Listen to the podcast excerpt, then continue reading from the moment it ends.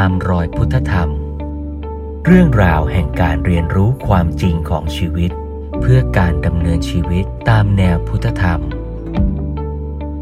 ชวนร่วมเรียนรู้กับพระครูเมธังกร วัดยาณเวศกวัน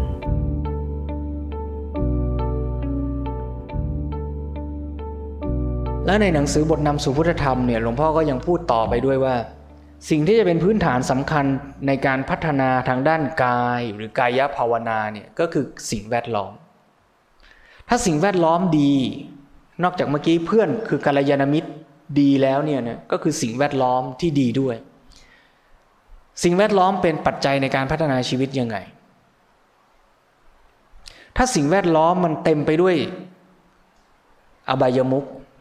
สิ่งแวดล้อมมันเต็มไปด้วยมลภาวะ โอกาสที่จะพัฒนาชีวิตมันก็ยาก สิ่งแวดล้อมไม่ดี อากาศเป็นพิษ น้ำเป็นพิษ ร่างกายก็ย่ำแย่ กินอาหารก็มีแต่สารเคมี มียาฆ่ามาแมลงมียากำจัดศัตรูพืช มีพลาสติกปนเปื้อนไปในท้องทะเล เรากินอาหารทะเลก็กินสารพิษเข้าไปด้วย นี่เห็นไหมว่า สิ่งแวดล้อมมีผลกับชีวิตเราตั้งแต่พื้นฐานเลย แล้วถามว่าไอ้ที่สิ่งแวดล้อมมันไม่ดีมันเป็นผลมาจากใคร อย่าบอกว่าเราไม่เกี่ยวนะ เราก็เกี่ยวด้วยนะ เพราะฉะนั้นจะเห็นว่าการที่เรารักษาตัวเราและสิ่งแวดล้อมรอบตัวเนี่ย เป็นปัจจัยในการพัฒนาชีวิตเราเองนี่แหละ ถ้าเราไม่เริ่มต้นช่วยกันรักษา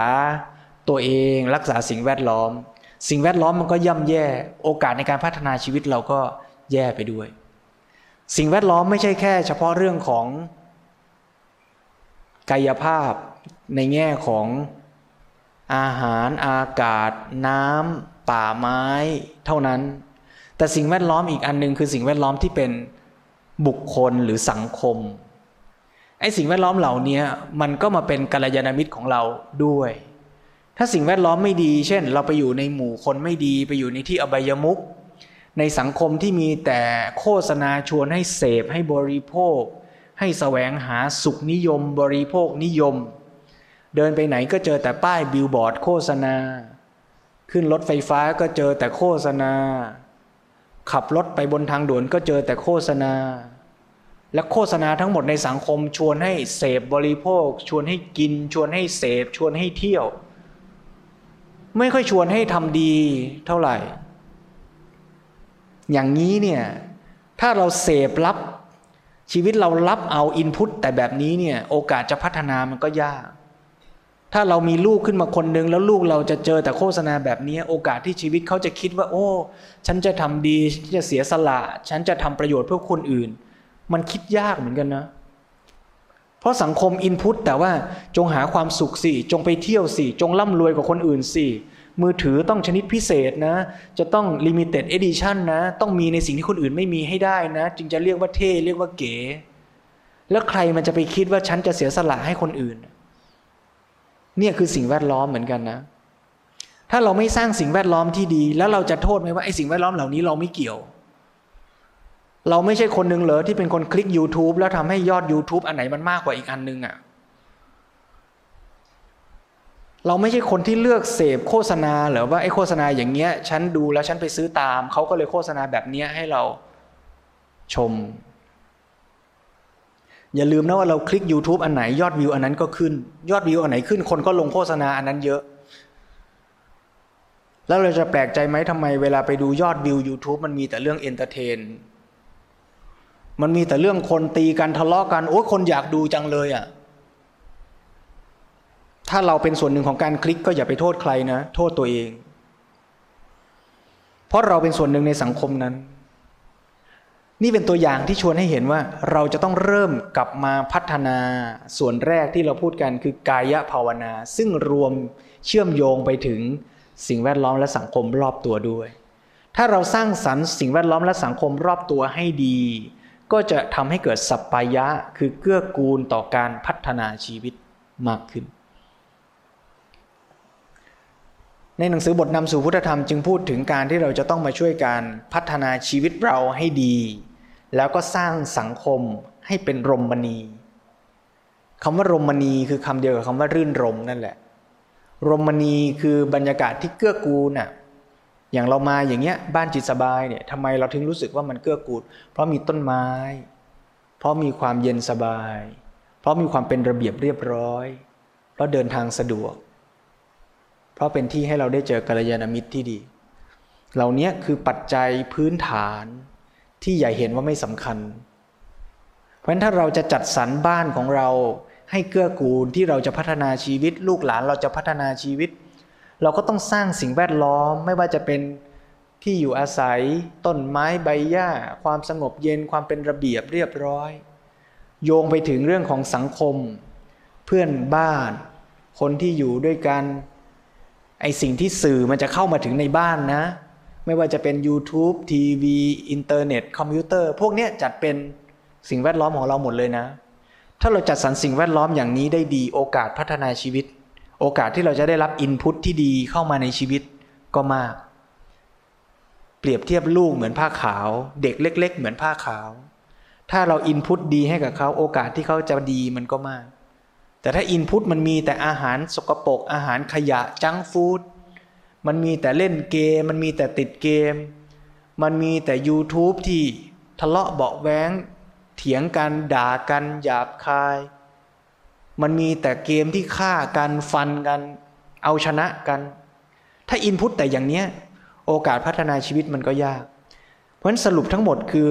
อินพุตสำคัญกับชีวิต และเราเป็นผู้มีสิทธิ์เลือกอินพุตนะ เพราะเรามีสิทธิ์ฝึกสติ ถ้าเราขาดสติเราจะรับทุกอย่างที่สังคมบอก รับโฆษณา รับเอาเกม รับเอาทุกอย่างโดยไม่เลือกเลยอะ่ะยิ่งอันไหนรับมาแล้วมันสุขเราก็ยิ่ง ชอบใจ ติดใจ เลิกไม่ได้ ติดเกม ติดเหล้าติดบุหรี่เพราะอะไร เพราะเราเสพแล้วเรารู้สึกชอบ เราก็เลยติด ติดยาเสพติดชั้นใดก็ติดตัณหาชั้นนั้นเน่ย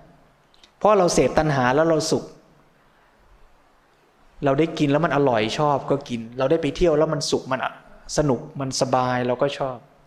เราก็เลยเสพติดความสุข นี่แหละตัณหา พันสรุปในเบื้องต้นของกายภาวนา ก็คือการที่เราจะต้องกลับมาพัฒนากายของเราเพื่อให้ได้อินพุตเข้ามาในชีวิตที่ดี เดี๋ยวในขั้นต่อไปก็จะพูดถึงศีลภาวนาคือภาคเอาพุท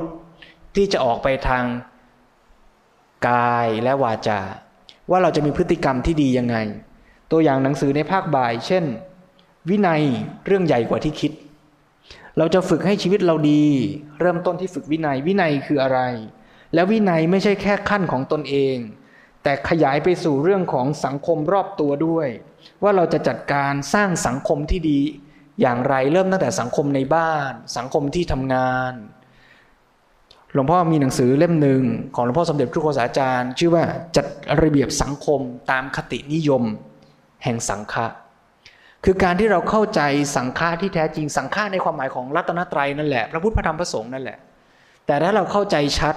เราจะเข้าใจและนำมาใช้ในการจัดสังคมไม่ว่าที่บ้าน เราจะสอนลูก ฝึกลูก ให้เติบโตมาตามคติของสังฆะที่ดีทำยังไง เมื่อเราสร้างสังฆะที่ดี สังฆะที่ดีก็เป็นพื้นฐานของ คำว่าประชาธิปไตย ซึ่งต้องมีพื้นฐานคือธรรมาธิปไตย ไม่ว่าจะสังคมในบ้านจะตัดสินใจกันว่าเย็นนี้จะไปกินอะไรดีลูก ถ้าการตัดสินใจนั้นอยู่บนฐานของธรรมะ มันก็จะเป็นสังคมที่ดีนะ ธรรมะแปลว่าอะไร ธรรมะไม่ได้แปลว่าต้องยกมือโหวตกันนะ ในบ้านโหวตกันว่าใครจะกินอะไรแล้วเราก็ไป อันนั้นเรียกว่าสังคมที่ดีจริงหรือเปล่า ไม่แน่หรอก สังคมที่ดีแปลว่า มันต้องอยู่บนฐานของธรรมาธิปไตย คือการตัดสินบนฐานของธรรม ถ้าทุกคนที่ยกมือโหวตว่าเย็นนี้จะไปกินอะไร ทุกคนคิดบนฐานของตัณหาหมดเลย ถามว่าดีไหม ไม่ดี โหวตเพราะว่าที่นั่นสิลดราคาที่นั่นสิอร่อย แล้วก็โหวตกันได้ประโยชน์อะไร นั่นไม่ใช่ประชาธิปไตยที่แท้ ประชาธิปไตยที่แท้แปลว่าทุกคนที่ตัดสินใจต้องตัดสินอยู่บนฐานของธรรมาธิปไตย คือเอาธรรมะเป็นใหญ่ ทุกคนคิดว่าอะไรเป็นประโยชน์ อะไรเป็นคุณค่าแท้ อะไรที่กินแล้วเป็นประโยชน์แก่ตน อะไรที่ไปร่วมกันแล้วเป็นประโยชน์แก่ครอบครัวของเรา อะไรที่ไปกินแล้วไม่เบียดเบียนสังคมมากเกินไป เราไปกินอย่างนั้นกันเถอะ ถ้าเราคิดอย่างนี้นั่นแหละคือสังคมธรรมาธิปไตย ซึ่งเป็นพื้นฐานของคำว่าประชาธิปไตย เพราะฉะนั้นคำว่าสังคมจะขยายภาพออกไป เริ่มต้นตั้งแต่วินัยที่เราปกครองตนเองได้ แล้วเราจะจะขยายไปสู่การปกครองสังคม จะมีหนังสือในหมวดนี้อีกเยอะเลย เช่นเรื่องของนิติศาสตร์แนวพุทธ ประชาธิปไตยที่แท้คือแค่ไหน เรื่องของการปกครอง เรื่องของการสร้างสังคม ซึ่งไม่ได้หมายถึงจะต้องเป็นสังคมในระดับชาติเท่านั้นนะแต่มันเริ่มต้นตั้งแต่ในบ้านในครอบครัวของเรานั่นแหละ เราจะสร้างกฎกติกา ในบ้านอย่างไร ให้มันเป็นธรรม เป็นธรรมาธิปไตย เป็นนิติธรรม เป็นนิติรัฐ นิติศาสตร์แนวพุทธ จะเกิดขึ้นได้ตั้งแต่ในบ้าน โยงไปสู่การใช้ชีวิตการใช้ปัจจัยสี่เรียกว่าเศรษฐศาสตร์แนวพุทธ คือเศรษฐศาสตร์ที่ไม่ใช่การเสพบริโภคเพียงเพื่อสนองหาความสุข ที่คิดว่าทุกคนต้องแสวงหาบริโภคให้เต็มที่ เพื่อให้ได้ความสุข เพื่อ maximize ความสุข แต่เป็นเศรษฐศาสตร์เพื่อกระจายทรัพยากรให้ทุกคนเข้าถึง และมีโอกาสในการพัฒนาชีวิต โยงไปถึงเรื่องของสิ่งแวดล้อมอย่างที่ได้กล่าวไปแล้ว ว่าเราจะมีระบบนิเวศแนวพุทธอย่างไร ที่จะเห็นการพัฒนาสังคมอย่างเป็นองค์รวมและยั่งยืน เรียกว่าการพัฒนาที่ยั่งยืน แม้แต่เดี๋ยวนี้องค์การสหประชาชาติ ก็มาพูดเรื่องของเป้าหมายในการพัฒนาอย่างยั่งยืน Sustainable Development Goal เป็นเป้าหมายร่วมกันของสหประชาชาติ ทุกชาติคิดร่วมกันคำว่าองค์รวมรวมอะไรบ้าง เพราะฉะนั้นเดี๋ยวภาคบ่ายมาพูดกันว่า ศีลภาวนาคือการพัฒนาพฤติกรรมตั้งแต่ระดับตนเอง ไปสู่ระดับสังคม เราควรจะมองและพัฒนาอะไรบ้าง ทั้งหมดเริ่มต้นจากการฝึกตัวเรา ทั้งหมดเริ่มต้นจากคำว่าสติ ถ้าเราขาดสติ เราก็พัฒนาอะไรไม่ได้ เพราะฉะนั้นเดี๋ยวเราพักรับประทานอาหารกลางวัน ก็ชวนทุกท่านจเจริญภาวนาไปด้วยในตัว ภาวนาในแง่ที่ว่า เราจะพัฒนากาย จะเลือกอินพุตอะไรเข้ามาในชีวิต การกินนี่ไงที่หลวงพ่อบอกว่าชีวิตเริ่มการศึกษาเริ่มต้นเมื่อคนกินอยู่เป็น เดี๋ยวเราจะไปกินเนี่ยกินยังไงให้เป็นการภาวนา เป็นการพัฒนา นี่เป็นแบบฝึกหัดจริงเลยนะ โอ้เหมือนเรียนทฤษฎีแล้วไปฝึกปฏิบัติเหมือนสมัยเรียนมหาวิทยาลัยอะมีคาบทฤษฎีแล้วก็มีคาบแลบเดี๋ยวต่อไปนี้เป็นการทดลองนะโยมนะ เป็นภาคปฏิบัติ ว่าเราเนี่ยจะสามารถทำให้การศึกษาเริ่มต้นด้วยการกินอยู่เป็นได้หรือเปล่า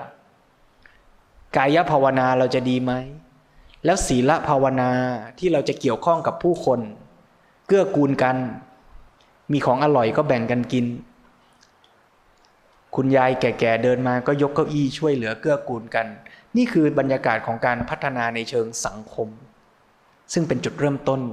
ที่จะทำให้เรากลับมาพัฒนาใจ ซึ่งละเอียดอ่อนยิ่งกว่าการพัฒนากายและศีล ถ้ากายและศีลยังไม่ดีจะพัฒนาจิตก็ยาก อย่างที่หลวงปู่พุทธทาสบอกว่า กายกับศีลเนี่ยมันเหมือนกับการเอามีดมาเกลามาโกลน กิ่งไม้ ที่มันมีกิ่งก้านละเกะละกะเนี่ยให้มันเรียบๆหน่อย แล้วพอกิ่งไม้มันเรียบแล้วเนี่ยค่อยเอามีดเล็ก ๆ มาแกะสลัก ให้ไม้นั้นนะกลายเป็นพระพุทธรูป หรือกลายเป็นอะไรสวยๆงามๆไอ้การโกลนเกลากิ่งก้านละเกะละกะนั้นน่ะเหมือนกับการฝึกด้านกายด้านศีล แล้วพอชีวิตเราเนี่ยกายศีลมันละเอียดประณีตนุ่มนวลพอสมควรแล้วเนี่ยมันก็มาฝึกละเอียดต่อคือเรื่องจิตและปัญญาเอาละเพราะฉะนั้นเดี๋ยวเราก็จะได้เข้าสู่ชั่วโมงของภาคปฏิบัติการ laboratory ด้วยการกินอยู่เป็น แล้วเดี๋ยวเรากลับมาสักเที่ยงครึ่งดีไหมเนาะเที่ยงครึ่งกลับมาฟังธรรมกันต่อ แล้วก็สลับกับการนั่งสมาธิเดินจงกรมต่อในภาคบ่าย พูดไปเรื่อยๆนะโยมไม่รู้จะหมดกองหรือเปล่านะ เตรียมมาหลายเล่มไม่จบอาทิตย์นี้ก็ไปต่อครั้งถัดไปเดือนไหนไม่รู้ก็ว่าไปเรื่อยๆ เดี๋ยวเรากลับมาเจอกันตอนเที่ยงครึ่ง ตอนนี้ขอให้ทุกท่านเจริญสติในอิริยาบถ ของการรับประทานอาหาร การเดิน การเข้าห้องน้ำต่อไปภาคเช้าก็สมมติยุติไว้แต่เพียงเท่านี้ขออนุโมทนาเจริญพร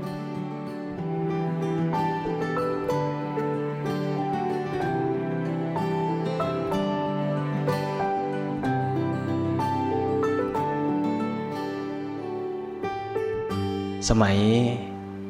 น้ำท่วม สมัยน้ำท่วมปี เท่าไหร่เนาะ ห้าสี่โอ้นี่ผ่านไปตั้งหกปีแล้วเหรอ เร็วเนาะตอนน้ำท่วมใหญ่อาตมา ไม่ได้อยู่วัด ไปอยู่อยุธยา ตอนแรกว่าจะไปแป๊บเดียว กลับไม่ได้ ตอนไปไปดีๆ ขากลับ โอ้ กลับไม่ได้เลย น้ำท่วมหนักเลย ตอนไปนี่วัดยังแห้งอยู่ พอไปได้สักพักวัดกลายเป็นเกาะ แถวนี้ก็ไม่น่ารอดมั้งไม่รอดเหมือนกันใช่ไหมเออไม่รอดเป็นได้สารากลางน้ำเลยใช่ไหมที่อยุธยาที่มหาจุฬาก็มีโบสถ์กลางน้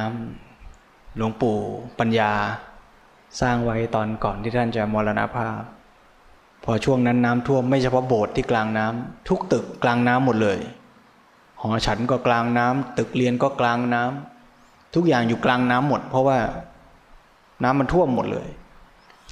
ตอนไปนั่นได้ข่าวว่าน้ำเริ่มท่วม ก็ชวนกัน มีพระอาสาพระนักศึกษาที่เรียนกันที่มจรก็ชวนกันไป ช่วยเป็นอาสาสมัคร ตอนนั่งรถไปก็ไม่รู้หรอกเขาจะให้ไปช่วยทำอะไรเขามีรถรถบัสของมจรมารับที่วัดมหาธาตุที่วัดศรีสุดาราม แล้วก็ไปส่งที่มจรที่วังน้อย นั่งไปในรถยังคุยกันอยู่เลยว่า เอ๊เราจะไปช่วยอะไรเขาได้ชวนกันไปมีพระที่วัดไปสามสี่รูป ก็พระจากที่วัดอื่น ๆด้วยก็ ต่างคนต่างไปกัน ก็คุยกันในรถว่าเอาละไป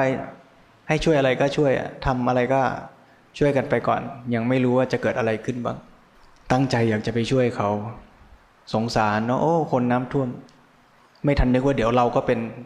ผู้ประสบภัยเหมือนกัน วัดเราก็จะท่วม ตอนไปนึกจะไปช่วยเขา สักพักเราก็เป็นผู้ประสบภัยเหมือนกันพอไปถึงโยม ไปเจอโยม เยอะแยะเลยอะนอนอยู่บนตึก จริงๆมันคืออาคารหอฉันมีสี่ชั้น ชั้นบนเนี่ยเขาก็เลยทำเป็นที่พัก ชั้นหนึ่งเนี่ยน้ำท่วมไปแล้ว เวลาขึ้นตึกต้องเอาเรือไปเทียบแล้วก็พาดสะพานขึ้นหน้าต่างชั้นสองนะแล้วก็โยมนอนกันชั้นสาม ชั้นสามกับชั้นสี่สองชั้น ภาพที่เห็นก็คือเนี่ยบรรยากาศคล้ายๆศาลาเนี่ยนะแล้วก็มีเสื่อแบบเนี้ย ปูเป็นแถวแถวแถวแถวแถวแล้วก็มีลุงคุณป้าคุณน้ามีเด็กนอนกันเป็น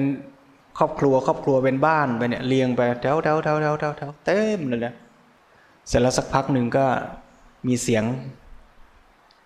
เป่านกหวีดมีตชดมาช่วย เป็นการร่วมงานกันนะตชดด้วย พระด้วยนะอยู่ในมหาลัยสงฆ์เนี่ยนะอ่าแล้วก็ช่วยชาวบ้าน ชาวบ้านนี่ก็หนีน้ำมานะบางคนก็มาตอนบ้านยังไม่ท่วมบางคนก็น้ำท่วมบ้านแล้วถึงมานะบางบ้านก็บอกว่าแม่ป่วย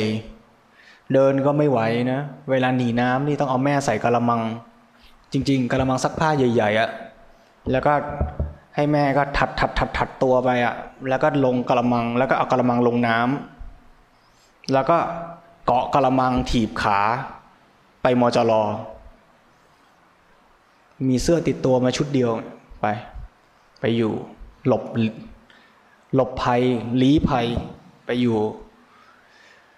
พอมีเสียงนกหวีดเป่าปี๊ดอามาก็เอ๊ะเขาเป่าทำไมก็หันไปดูอ๋อเขามีเสื้อผ้ามาบริจาค มีคนเอามามาบริจาค สมัยนั้นเราก็คงบริจาคบ้างนะอาหารบ้าง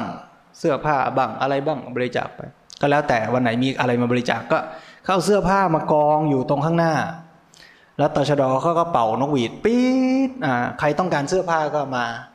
มาเอา ภาพที่เห็นคืออะไรอะภาพที่เห็นก็คือมีคนทั้งผู้หญิงผู้ชายทั้งรุ่นเด็กรุ่นป้ารุ่นน้ารุ่นพี่ มาที่กองเสื้อผ้ากองเนี้ย แล้วเกิดอะไรขึ้นนะแย่งกันอคนนี้เอาตัวนี้ คนนี้เอาตัวนี้ คนนี้เอาตัวนั้น ใครคว้าได้ก่อน เอาก่อน จะเล็กจะใหญ่ไม่รู้ เอาไว้ก่อนอะใจรู้สึกยังไงโยม โอ้ เอาจริงๆนะ นี่เล่าแบบ เอ๊ะถ้าไปเปิดอัดไว้แล้วไปออก YouTube นี่ เจ้าของเรื่องเขาจะว่าเราไหมเนี่ย อาจจะฟังให้จบคงไม่ว่าหรอก จริง ๆ แล้วน่ารัก คืออาตมาก็คิดตอนแรกเลยนะแว็บแรกแหมอันนี้ต้อง สารภาพว่าเป็นความคิดไม่ดี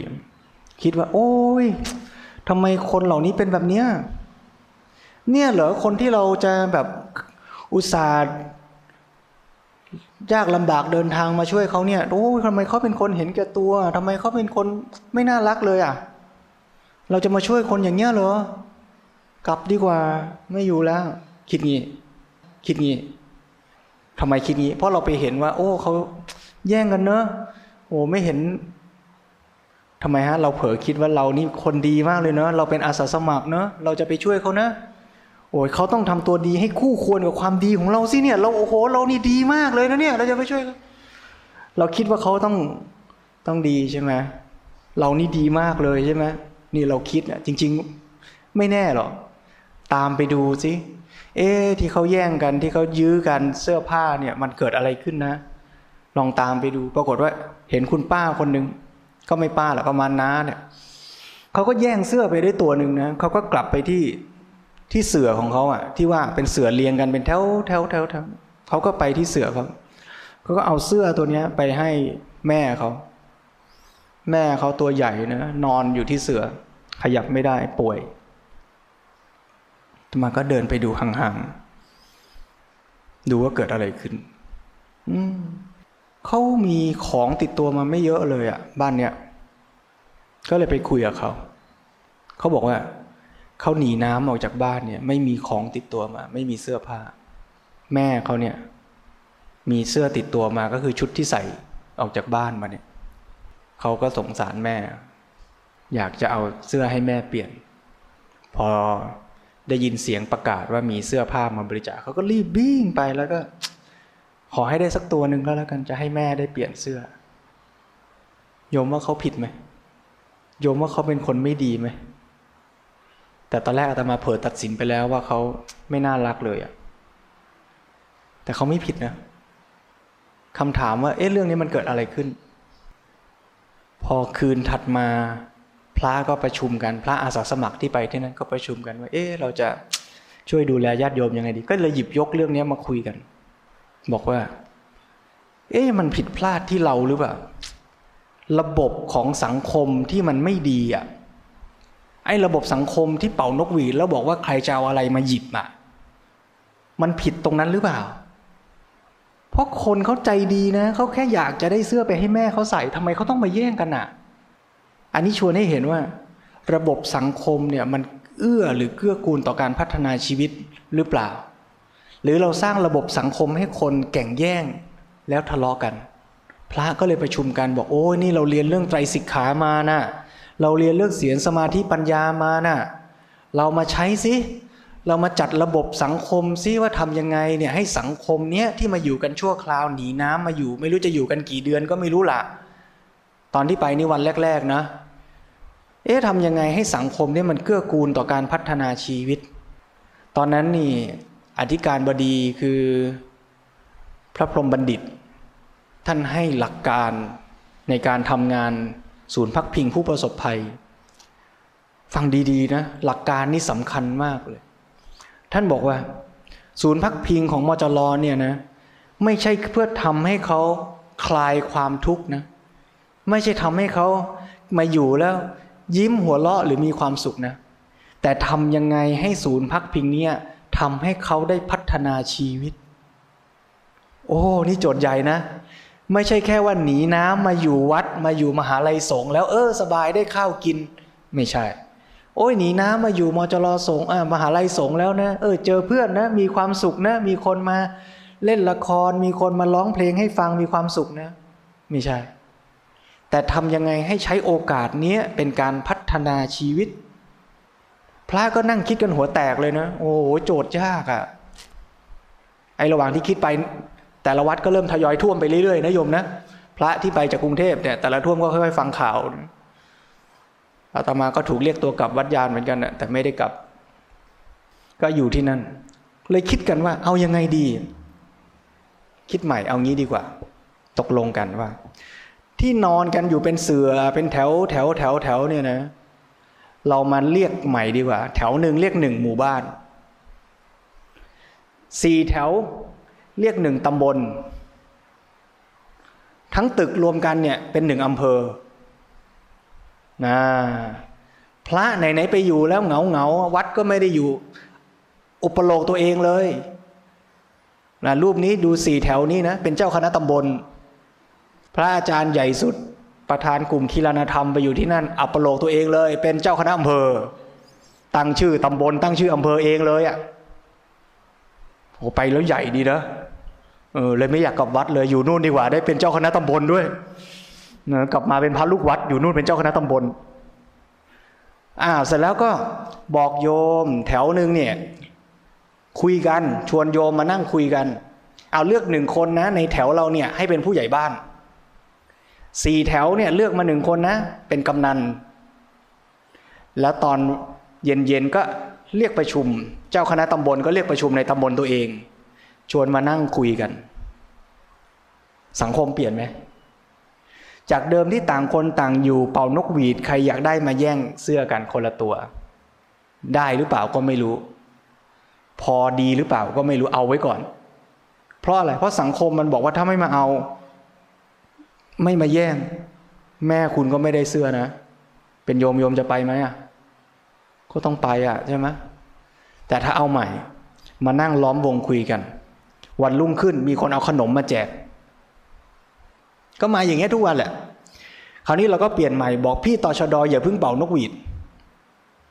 เดี๋ยวให้พระประกาศใหม่ดีกว่า ยึดอำนาจต่อชดอนะ สมัยนั้นทำได้ไม่รู้สมัยนี้ทำได้ก่อนนะยึดอำนาจต่อชดอเลยบอกพระประกาศไม่ก่อนเอางี้โยม ขอเชิญผู้ใหญ่บ้านมา ให้ผู้ใหญ่บ้านเนี่ยสำรวจซิว่าในหมู่บ้านตัวเองมีเด็กกี่คนแล้วแจ้งกำนันมานะ ให้กำนันมาประชุมพร้อมกันสักพักกำนันก็มาพร้อมตัวเลขในมือเลยนะว่าตำบลผมมีเด็กสิบคนครับยี่สิบคนครับสิบห้าคนครับมา อ่าขนมมีอยู่จำกัดมีน้อย ก็แบ่งกันสิอ่าตำบลนนี้เด็กเยอะเอาไปเยอะหน่อยตำบลนนี้เด็กน้อยเอาไปน้อยหน่อยนะอ่าแบ่งกัน ยังไงต่อกำนันก็ได้ขนมไป ไม่พอเด็กหรอกน้อยกว่าจำนวนเด็กที่มีหน่อย ก็ไปแบ่งเฉลี่ยกันในตำบลตัวเองเมื่อเอิญมีตำบลหนึ่งเจ้าคณะตำบลก็ไอเดียดี เจ้าคณะตำบลก็บอกเอางี้ เรียกเด็กในตำบลเรามาเลย มานั่งล้อมวงกันสิบคนสิบห้าคนมานั่งล้อมวงกัน สมมุติขนมมีห้าห่อเด็กมีสิบคนทำไง ทหารสองก็ได้กินคนละครึ่งห่อเจ้าคณะตำบลท่านคิดอีกแบบ ท่านบอกเอาถาดมาสิถาดมาใส่ตรงกลาง แล้วเอาขนมห้าห่อเนี่ยฉีกใส่ถาด แล้วก็นั่งคุยกับเด็กว่า เราจะกินขนมแบ่งกันยังไง ให้เราก็มีความสุข คนอื่นก็ได้มีความสุข พี่เราน้องเราได้มีความสุขด้วย กลายเป็นว่าเด็กก็แบ่งกันขนมห้าห่อเด็กสิบคนแทนที่จะกินคนละครึ่งห่อกลายเป็นว่าได้กินทั้งห้าห่อชิมแบบนี้บ้างชิมแบบนั้นบ้างแบ่งกัน เห็นไหมฮะ นี่เกิดอะไรขึ้น นี่คือเศรษฐศาสตร์แนวพุทธ นี่คือการจัดระเบียบสังคมตามคตินิยมแห่งสังฆะ และถ้าเราจัดระเบียบสังคมดีระวังระบบเศรษฐกิจที่ดี คนจะเข้าถึงทรัพยากรได้โดยไม่ต้องแย่งกัน แต่จริงอยู่มันอาจจะไม่ได้มีใครที่ร่ำรวยและได้ผลประโยชน์ สุดโต่งไปคนเดียว แต่มันไม่ใช่วิธีคิดแบบมือใครยาวสาวได้สาวเอา มันไม่ใช่วิธีคิดที่ว่าเราจะต้องสุขที่สุดก่อน แล้วเราจึงจะแบ่งให้คนอื่น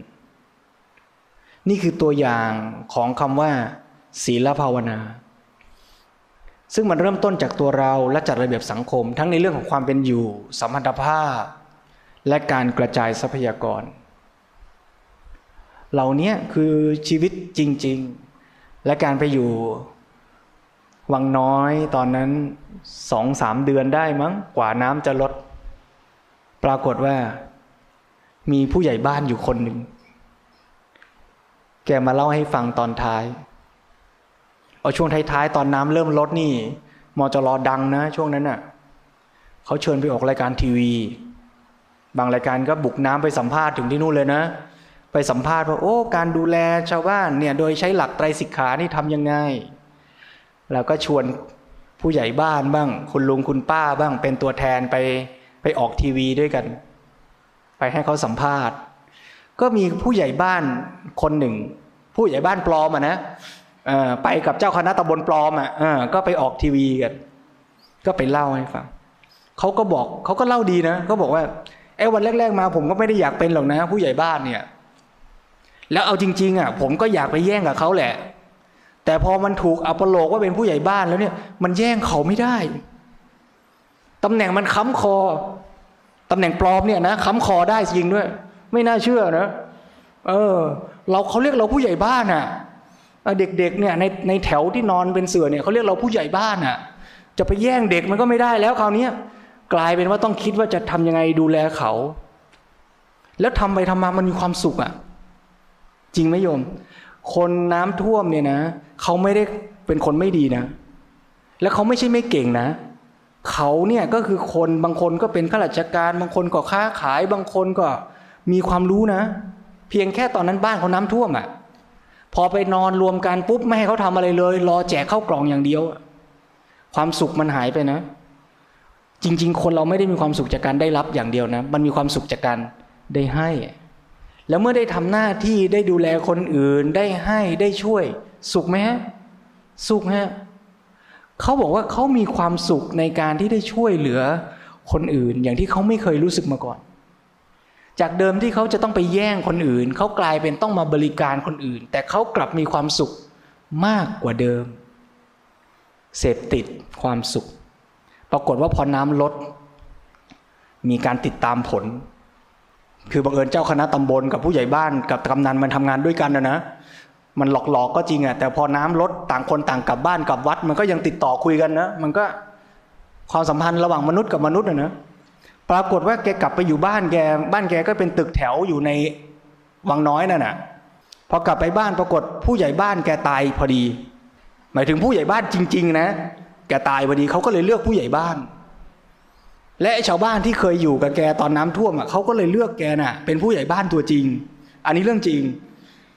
เออจากผู้ใหญ่บ้านกำมารอเนี่ยได้เป็นผู้ใหญ่บ้านจริง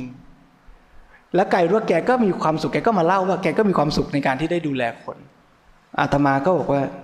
เนี่ยแหละที่ท่านเจ้าคุณอธิการบดีพูดว่าให้ศูนย์พักพิงเราเนี่ยพัฒนาคนเนี่ยอย่างน้อยที่สุดก็มีรูปธรรมหนึ่งแหละพัฒนาชาวบ้านหนึ่งคนเป็นผู้ใหญ่บ้านได้อะแต่ไม่ได้หมายถึงการได้ตำแหน่งนะ แต่หมายถึงภาวะทางจิตใจที่เขามีความสุขจากการได้ให้แทนการไปแย่งของมาได้ นี่คือตัวอย่างของคำว่าระบบสังคม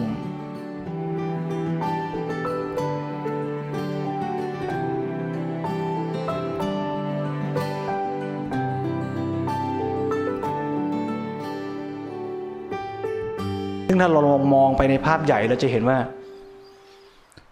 สังคมที่เราอยู่ปัจจุบันมันก็อาจจะผิดเพี้ยนก็ได้นะ อย่างที่เคยยกตัวอย่างว่า ถ้าเราเกิดมาในหมู่บ้านโจรน่ะ แล้วทุกคนสอนว่าขโมยของเขาสิลูกดี ขโมยของเขาได้สิเก่ง เราจะมีปัญญารู้ได้ไหมว่าสังคมแบบนี้มันไม่ถูกนี่นะแล้วเราจะมีความสามารถไหมที่จะเปลี่ยนแปลงระบบสังคมนั้นให้มันดีอะ แต่มีตัวอย่างคนที่ทำได้คือพระพุทธเจ้า พระพุทธเจ้าเกิดในสังคมที่ผิดเพี้ยนเหมือนกัน สอนว่าคนต้องแบ่งกันตามวันณะที่เกิดมา สอนว่าคนอยากได้บุญต้องเอาสัตว์มาฆ่า ต้องเอาคนที่ต่ำกว่ามาบูชายัน แล้วเราจะได้บุญ ระบบสังคมนี้ผิดเพี้ยน แต่พระพุทธองค์รู้ พระโพธิสัตว์รู้ว่ามันไม่ใช่ ด้วยการสังเกต ด้วยการใช้ปัญญา ด้วยการพิจารณา แล้วเข้าใจชีวิตเข้าใจธรรมะอย่างถึงที่สุด แล้วจึงออกแบบสร้างระบบสังคมใหม่ขึ้นมา เรียกว่าระบบสังฆะให้คนมาอยู่กันแล้วเกื้อกูลกัน ให้คนมาอยู่กันไม่เบียดเบียนไม่ต้องเก่งแย่งแข่งขันกัน เนี่ยคือระบบสังฆะสอนคนว่าเมื่อทำผิดนะ ให้เปิดเผยตัวเองนะ แสดงอาบัตินะ บอกกันว่าเราจะปรับปรุงพัฒนาตน ระบบนี้เจ๋งไหมอาตมาสอนวินัยพระนะโอ้ พระใหม่ถามอะพระอาจารย์ แล้วเวลาเราทำผิดวินัยใครจับเราอะเออ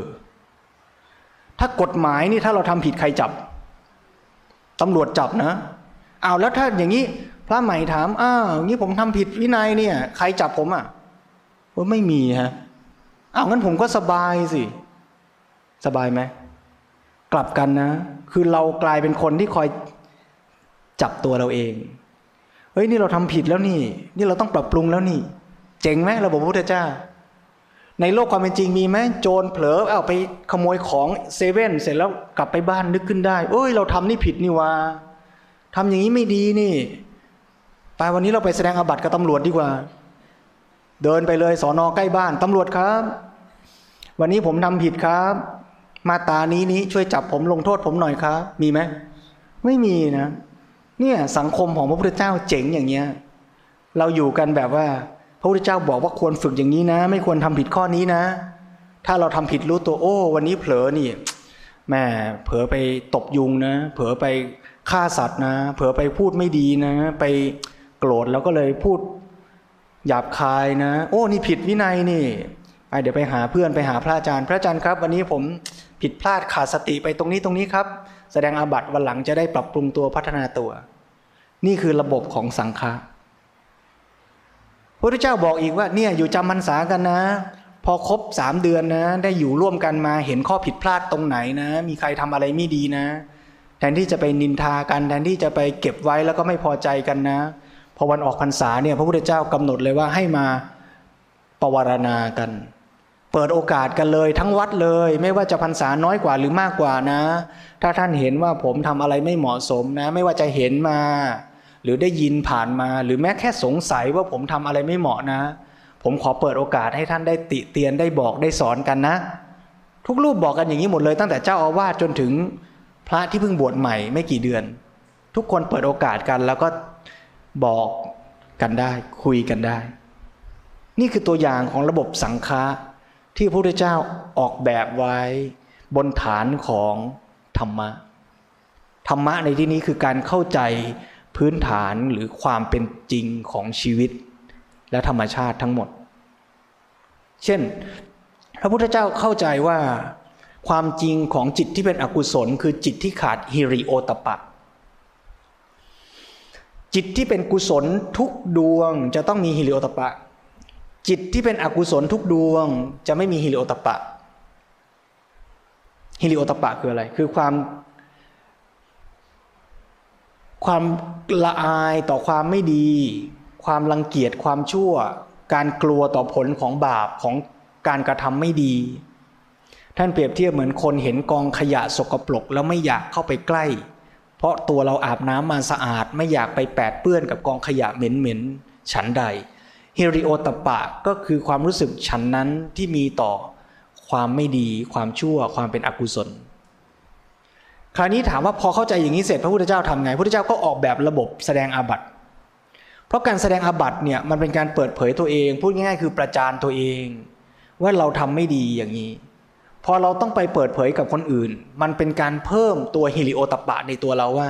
ครั้งต่อไปถ้าเราจะทำผิดอย่างนี้อีก เราไม่อยากทำเพราะว่า มันทำให้เรารู้สึกละอายทำให้เรารู้สึกว่า เราไม่อยากที่จะต้องไป แสดงอาบัติอีกแล้ว นี่คือการฝึกที่เข้าไปแก้ไขตัวฐานรากของรากเหง้าของการทำอกุศลเลยอะแต่เป็นวิธีที่นุ่มนวลเป็นวิธีที่อ่อนโยน เป็นวิธีที่เปี่ยมไปด้วยปัญญา และเปี่ยมไปด้วยความรักเมตตากรุณาด้วยในเวลาเดียวกัน เพราะฉะนั้นถ้าเราเข้าใจ concept อย่างนี้เนี่ยแปลว่าในชีวิตจริงของเราเราก็สามารถจะสร้างระบบสังคม เริ่มต้นตั้งแต่ระบบวินัยตัวเองไปสู่วินัยของสังคม เพื่อเป้าหมายที่จะเกื้อกูลให้บุคคล คือตัวเราเองด้วย และสมาชิกในสังคมที่เรารับผิดชอบดูแลนั้นด้วย ได้เกื้อกูลให้เขาเจริญในกุศล เจริญในการพัฒนาศีลสมาธิปัญญายิ่งขึ้นต่อไป นี่คือ concept ของศีลและภาวนา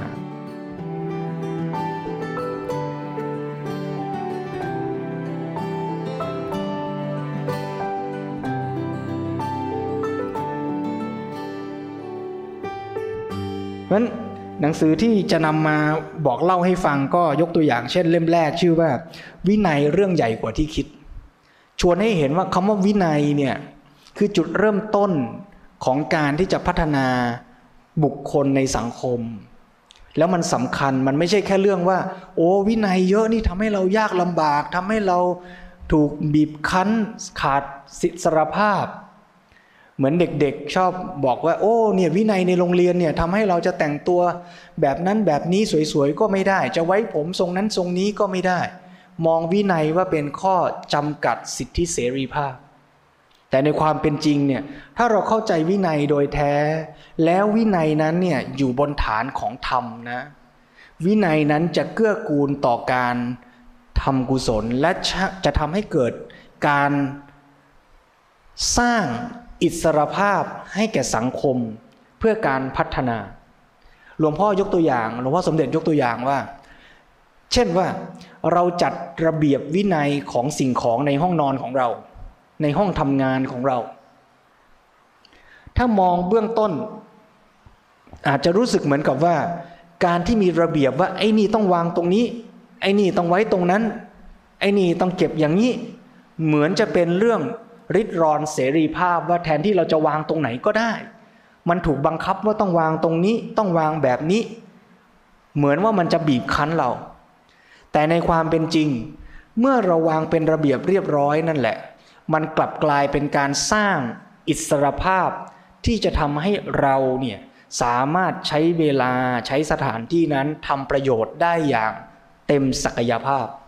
จะหยิบอะไรก็หาเจอ จะเดินไปไหนก็ไม่สะดุดล้ม ไม่เกิดอุบัติเหตุ ไม่เกิดภัยอันตราย แล้วก็ทำงานได้เต็มประสิทธิภาพไม่ต้องมามัวหาของ บางทีก็หาไม่เจอ เอาของมีค่าทิ้งไปโดยไม่รู้ตัวอย่างนี้เป็นต้น เพราะฉะนั้นจะเห็นว่าคำว่าวินัยโดยแท้ถ้าเราเข้าใจคุณค่า จะทำให้เรามีความสุขในระบบวินัยนั้น และใช้วินัยเป็นบาดฐานในการพัฒนาตัวเอง และทำให้เรามีโอกาสในการพัฒนาชีวิตด้านอื่นๆ ยิ่งยิ่งขึ้นต่อไป อันนี้ก็จะชี้ให้เห็นความสำคัญ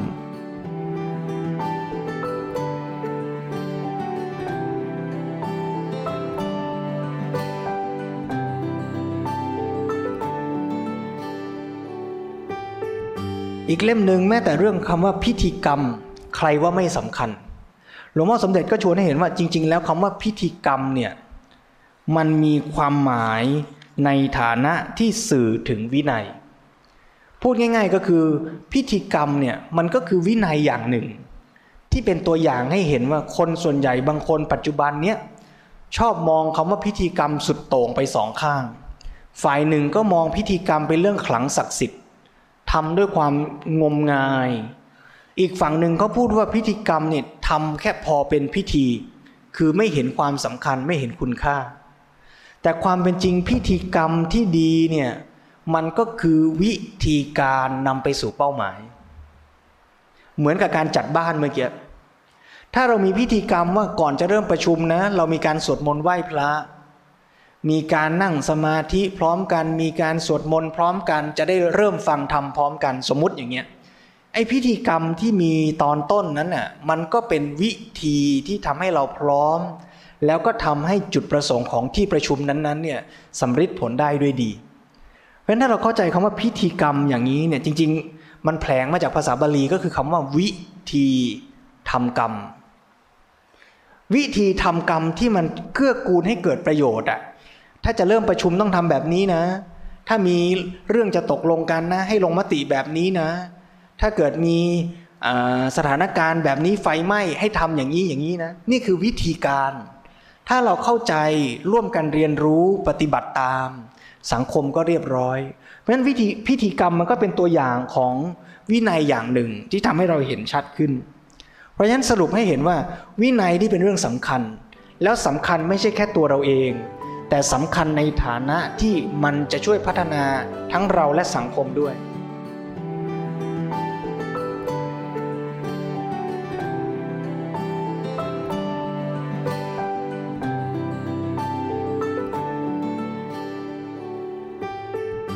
คราวนี้คำว่าวินัยเนี่ย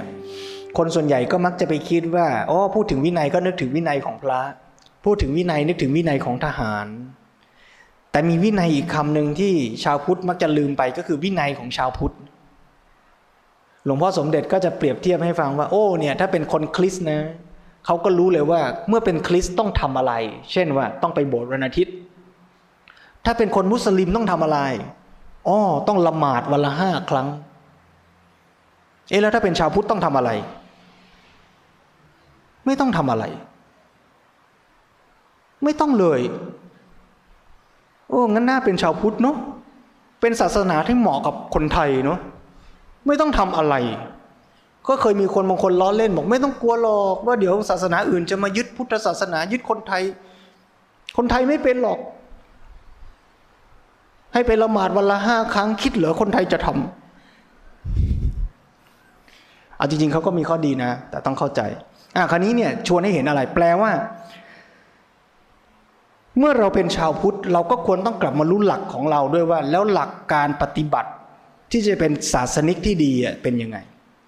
แต่ละศาสนาก็มีข้อปฏิบัติในการเป็นศาสนิกที่ดี เมื่อเป็นศาสนิกที่ดีก็จะได้ประโยชน์ตามสมควรแก่คำสอนของศาสนาของตนของตน ถ้าเราเป็นศาสนิกของพุทธศาสนาแล้วเราไม่ปฏิบัติตนตามคำสอนของพุทธศาสนา เราก็เสียโอกาสที่จะได้รับประโยชน์ จากการเป็นพุทธศาสนิกชน เพราะฉะนั้นหลักชาวพุทธควรจะทำอะไรล่ะ จริง ๆ มีพระสูตรหนึ่งที่พูดเรื่องนี้ไว้เลย ชื่อสิงคาลกะสูตร คือมานพเนี่ยคนหนึ่งเป็นชายหนุ่ม พ่อตาย แล้วก็เลยไปเจอกับพระพุทธเจ้า พระพุทธเจ้าก็เลยสอนว่าการใช้ชีวิตคลองเรือนเป็นคฤหัสถ์เนี่ยควรจะใช้ชีวิตอย่างไร ก็กลายเป็นหลักคำสอนชุดหนึ่งสำหรับการดำเนินชีวิต ซึ่งเริ่มตั้งแต่ว่าอะไรไม่ควรทำ อะไรควรเลี่ยง อะไรควรทำหมวดพฤติกรรมนะ แล้วก็หมวดที่จะเกี่ยวข้องกับคนควรเลือกคบคนแบบไหน ควรที่จะมีหน้าที่สัมพันธ์กับคนรอบตัวยังไง แม้แต่เรื่องทรัพย์สินว่าควรจะมีท่าทีต่อการหาเงิน การเก็บเงินการใช้จ่ายเงินยังไง การใช้สอยปัจจัยสี่ควรใช้แบบไหน ไปจนถึงการตั้งเป้าหมายในชีวิตว่าจะใช้ชีวิตไปเพื่ออะไร รวมทั้งเซตเนี่ยอยู่ในพระสูตรชื่อว่าสิงคาลกะสูตร หลวงพ่อสมเด็จพุทธโฆษาจารย์ก็เอาเรื่องนี้มาเรียงไว้อธิบาย เรียกชื่อหนังสือตอนแรกเรียกว่า หลักชาวพุทธ หรือวินัยชาวพุทธอาโทษวินัยชาวพุทธ วินัยชาวพุทธ ตอนหลังก็เปลี่ยนชื่อใหม่เป็นหลักสูตรอารยชน คือเนี่ยคือหลักสูตรของการฝึกหัดพัฒนาชีวิตไปสู่ความเป็นอารยชน เริ่มต้นตั้งแต่อะไร สิ่งที่ไม่ควรทำอะไรบ้าง ก็คือรักษาศีลห้าไม่ฆ่าสัตว์ ไม่ลักทรัพย์ ไม่ประพฤติผิดในกามไม่อะไร พูดโกหกส่อเสียดหยาบคายเพื่อเจอ เลี่ยงอะไรเลี่ยงอบายมุกเลี่ยงอบายมุกที่จะทำให้ชีวิตเสื่อมนะอะปายะ มุขขะแปลว่าปากอะปายะก็ตรงข้ามกับสัปปายะนะมบ้านจิตสบายนี่คือมาแล้วสบายอะเกื้อกูลต่อการพัฒนาจิตพัฒนาชีวิต ถ้าอะปายะก็คือที่ที่ไม่สบายอะไม่เกื้อกูลใช่ไหมเช่น อบายภูมิ อบายสัตว์อย่างเงี้ยอบายมุกก็เหมือนกัน ก็เป็นปากทางของความเสื่อมนะเช่นอะไรบ้าง นักเลงสุรา เที่ยวกลางคืน ขี้เกียจเกียจคลานเป็นต้น อย่างนี้นะ นี่อบายมุกถัดไปก็ท่าทีสัมพันธ์ต่อคนรอบข้าง ไม่ให้มีอคตินะให้เลือกคบคน แล้วก็หน้าที่ต่อทิศทั้งหก สิ่งที่เราควรทำต่อพ่อแม่ สิ่งที่พ่อแม่ควรทำต่อลูก สิ่งที่เราควรทำต่อครูอาจารย์ สิ่งที่ครูอาจารย์ควรทำต่อเรา สิ่งที่เราควรทำต่อเพื่อน สิ่งที่เราควรทำต่อนายจ้าง สิ่งที่เราควรทำต่อลูกจ้าง สิ่งที่เราควรทำต่อนักบวช สิ่งที่นักบวชควรทำต่อคฤหัสถ์คนในสังคมก็มีบทบาทหน้าที่ที่ควรเกื้อกูลกระทำต่อกันอย่างนี้ เพราะฉะนั้นถ้าเราพัฒนาชีวิตตามหลักนี้ เราก็พัฒนาด้วยไม่เสื่อมเจริญขึ้น แล้วเราก็อยู่กับผู้คนรอบข้างที่ดีด้วย เลือกคบคนดีแล้วในขณะเดียวกันก็สอนให้เราทำตัวเป็นกัลยาณมิตรที่ดีของคนรอบตัวเราด้วย ถัดไปก็พูดถึงเรื่องเศรษฐกิจ ความสุขของคฤหัสถ์จะได้มาจากไหน ท่าทีต่อทรัพย์สิน ควรจะต้องขยันหารู้จักเก็บออม ใช้จ่ายลงทุนเท่าไหร่พระพุทธเจ้าสอนหมดเลยนะ ใครจะบอกว่าพุทธศาสนาบอกว่าให้เข้าป่าเข้าดอยไปอยู่ถ้ำไม่ใช่ สอนให้พัฒนาชีวิตจากฐานความเป็นจริง ไอ้ปัจจัยเหล่านี้สำคัญ และสุดท้ายก็ไปสรุปที่อัฏฐะสามคือเป้าหมายของชีวิตว่าเริ่มตั้งแต่เป้าหมายขั้นที่หนึ่งคือเป้าหมายขั้นรูปธรรม การดูแลร่างกาย การดูแลอายุอย่างที่พูดไปแล้วเมื่อเช้านี้ รวมถึงเรื่องของการจัดการทรัพย์สิน เศรษฐกิจเงินทอง ไปจนถึงเรื่องของการที่เราจะมีสัมพันธภาพกับผู้คนรอบข้าง มีความรักความอบอุ่นในครอบครัว คุณธรรมอะไรที่จะทำให้เราอยู่กันด้วยดี รวมทั้งการที่มีเกียรติยศมีศักดิ์ศรีในสังคมไม่ถูกดูหมิ่นดูแคลน เหล่านี้คือเป้าหมายขั้นต้นในชีวิต เป้าหมายขั้นที่สองคือเป้าหมายนามธรรมเรื่องของความสุขในระดับจิตใจอันเกิดจากการได้ให้ เกิดจากการรักษาศีล เกิดจากการศึกษาปฏิบัติเข้าใจชีวิตมีปัญญาตามความเป็นจริง และเป้าหมายขั้นที่สามคือการทำชีวิตให้เป็นอิสระหลุดพ้นจากอำนาจกิเลส เป้าหมายสามขั้นนี้เป็นเป้าหมายในการพัฒนาชีวิต ไม่ได้บอกว่าให้โดดไปสามเลยหนึ่งก็จำเป็น แต่ก็อย่าติดตันแค่หนึ่งคนบางคนคิดว่าเป้าหมายสูงสุดของชีวิต คือมีบ้านมีรถ มีครอบครัวเลี้ยงลูก สุดท้ายพออายุ 40 กว่าๆก็เริ่มเกิดโฟตี้คริสิสถามตัวเองว่าเอ๊บ้านก็มีแล้ว รถก็ผลแล้ว ต่างประเทศก็ได้ไปแล้ว ความสุขมันก็ดูสมบูรณ์แล้ว ไม่รู้จะใช้ชีวิตที่เหลือทำอะไรแล้ว เป้าหมายมันดูหมดแล้วเพราะคิดว่าเป้าหมายมีแค่ขั้นที่หนึ่งแต่ขั้นที่สองยังมีต่อ ถ้าเราเห็นชีวิตเป็นการพัฒนา เราจะพัฒนาศีล พัฒนาจิตใจ พัฒนาจาคะการเสียสละแบ่งปัน ศึกษาธรรมะ ศึกษาชีวิตจนเข้าใจเกิดปัญญา และเป้าหมายสูงสุดก็คือ ไม่ต้องใช้ชีวิตตกอยู่ใต้อำนาจของกิเลสตัณหา อย่างนี้ เพราะฉะนั้นนี่คือวินัยชาวพุทธ ซึ่งถ้าเราเข้าใจอย่างนี้มันก็จะเป็นพื้นฐานในการฝึกหัดพัฒนาตัวเรา ในการที่เราจะได้เติบโตตัวเราเองด้วยสังคมด้วยนะเพราะฉะนั้นอันนี้แหละเรียกว่าวินัยของชาวพุทธหรือหลวงพ่อใช้อีกคำหนึ่งว่าหลักสูตรอารยชน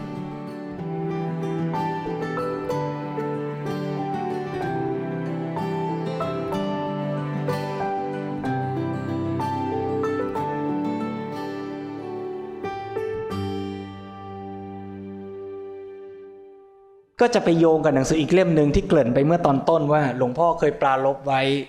ในหนังสือพุทธธรรม ว่าน่าจะเขียนหนังสือชื่ออริยวินัย โยมก็จะพอเริ่มเห็นภาพแล้วว่าคำว่าอริยวินัยเนี่ยไม่ได้หมายถึงสิกขาบทของพระเท่านั้น แต่คำว่าอริยวินัยหมายถึงระบบสังคมที่พระพุทธเจ้าสร้างขึ้นบัญญัติขึ้น บนฐานของความเข้าใจธรรมะ อย่างดี เพราะฉะนั้นถ้าเราปฏิบัติตนตามวินัยชุดนี้ได้ มันก็จะเกื้อกูลให้เราพัฒนาชีวิตได้อย่างเต็มศักยภาพ ในหนังสือพุทธธรรม หลวงพ่อสมเด็จบอกว่า หนังสือนี้ได้กล่าวไว้มากในส่วนของธรรมะ สมชื่อว่าพุทธธรรม แต่กล่าวถึงวินัยเพียงเล็กน้อยอาจต้องมีหนังสือที่เรียกชื่อตามบาลีเดิมว่าอริยวินัย ไว้เข้าคู่กับพุทธธรรม เขียนไว้ตั้งแต่ปี 2525 จนบัดนี้การเวลาผ่านมาหลายปี หลวงพ่อก็บอกว่าโอกาสที่จะได้เขียนนั้นคงจะยากแล้วนะแต่หลวงพ่อก็บอกว่าที่เขียนไว้ในพุทธธรรมนั้นก็ไม่ได้รับประกันว่าจะต้องเขียนนะ คือมีหลายคนไปทวงหลวงพ่อไง เมื่อไหร่หลวงพ่อจะเขียนหลวงพ่อเขียนไว้ในพุทธธรรมนะ ว่าจะเขียน หลวงพ่อบอกไม่ได้บอกว่าจะเขียนบอกว่าถ้ามีก็จะดี คือถ้ามีโอกาสก็จะเขียน แต่หลวงพ่อก็บอกว่าณปัจจุบันโอกาสจะเขียนนี่ก็ยากแล้ว แต่หลวงพ่อก็แสดงให้เห็นว่าคำว่าอริยวินัยที่แท้เนี่ยหมายถึงอะไร ท่านอธิบายไว้ในหนังสือ ชื่อว่ามองหนังสือพุทธธรรม ถามหาอนาคต บอกว่า อริยวินัยก็คืองานอีกขั้นหนึ่งที่จะนำเอาความรู้ของพุทธธรรม ไปจัดตั้งวางระบบจัดการทางสังคม ให้โลกมนุษย์ได้ประโยชน์จริงจังจากพุทธธรรม ด้วยปัญญาที่ยังรู้เข้าถึงทั่วชัด และด้วยเจตนาที่บริสุทธิ์ มุ่งดี เพื่อประโยชน์สุขแก่มวลมนุษย์อย่างแท้จริง ดังที่เรียกว่าอย่างอริยะ โดยจัดเป็นระบบเศรษฐกิจ ระบบการเมือง การปกครอง และระบบกิจการต่างๆ ทางสังคม นี่คือที่ได้บอกว่าเมื่อเขียนหนังสือพุทธธรรมแล้ว อาจจะต้องหรือควรจะต้องมีหนังสืออริยวินัยมาต่อเป็นคู่ ความหมายก็มีดังที่กล่าวมานี้ ทีนี้อริยวินัยนั้น แม้จะยังไม่ได้เขียน หรือจะไม่มีโอกาสเขียน แต่ในเวลาค่อนข้างยาวนานที่ผ่านมา ก็ได้มีเหตุการณ์ที่อาจจะเรียกว่าบังเอิญเกิดขึ้นเป็นครั้งคราว ทำให้ได้พูดเรื่องจำพวกนี้ไว้ประปลายและกระจัดกระจาย แล้วก็ได้พิมพ์ออกมาเป็นหนังสือเล่มย่อยๆ ย่อมๆหนังสือที่มีลักษณะเนื้อหาเชิงอริยวินัย ก็มีตัวอย่างเช่น เศรษฐศาสตร์แนวพุทธ นิติศาสตร์แนวพุทธ ประชาธิปไตยไม่ยาก ถ้าอยากได้ธรรมาธิปไตยไม่มาจึงหาประชาธิปไตยไม่เจอ ที่เรียกว่าแนวพุทธแนวพุทธนั้น ก็เป็นทำนองว่าเราเอาหลักธรรมมาเป็นขออภัยเราเอาหลักธรรมมาสื่อสาร มาแสดง เป็นแนวของการจัดตั้งวางระบบชีวิต และกิจการต่างๆ อย่างระบบการศึกษา ระบบเศรษฐกิจ ระบบการเมืองการปกครองเป็นต้น ในระยะแรกก็อาจจะยังหลวมๆหรือเป็นแนวอยู่ ครั้นเมื่อเป็นระบบชัดขึ้นมา ก็คือ เป็นอริยวินัยที่ว่านั้น นี่ชวนให้เห็นว่าคำว่าวินัยเนี่ยมันก็คือการจัดตั้งวางระบบนั่นเอง แล้วถ้าเราสามารถวางระบบสังคม ให้สอดคล้องอยู่บนฐานของธรรมะได้ ระบบไม่ว่าจะเป็นระบบการปกครอง ระบบการศึกษา ระบบเศรษฐกิจ มันก็จะเป็นอริยวินัยโดยตัวมันนั่นเอง เพราะฉะนั้นจากหนังสือที่หลวงพ่อยกตัวอย่างไว้ในชุดนี้เนี่ย ก็มีหลายเล่มที่น่าจะนำมาบอกเล่าให้โยมที่สนใจได้ไปศึกษาหาอ่านต่อไป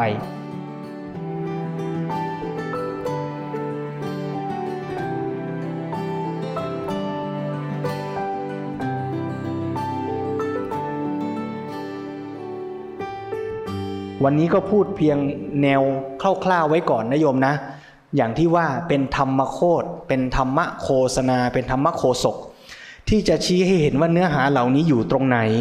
ในหนังสือเล่มย่อยๆย่อมๆที่หลวงพ่อสมเด็จได้พูดถึงไว้ ใครสนใจก็ได้ไปศึกษาตามอ่าน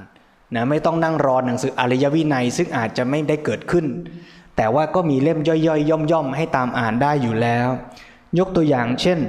หนังสือสลายความขัดแย้ง เข้มแข็งด้วยปัญญา เล่มนี้ก็เกิดขึ้นจากปัญหาความขัดแย้งในสังคมนั่นแหละ แต่ชวนให้เห็นว่ามนุษย์ นี่เป็นชื่อสารบัญนะโยมนะสารบัญอย่างบอกแล้ว หนังสือหลวงพ่อนี่ แค่อ่านสารบัญก็มันแล้ว ความวิเศษของมนุษย์อยู่ที่ไม่ต้องเป็นทาสของความขัดแย้ง คือคนเราขัดแย้งกันได้ คิดไม่ตรงกันได้ แต่คนที่มีปัญญา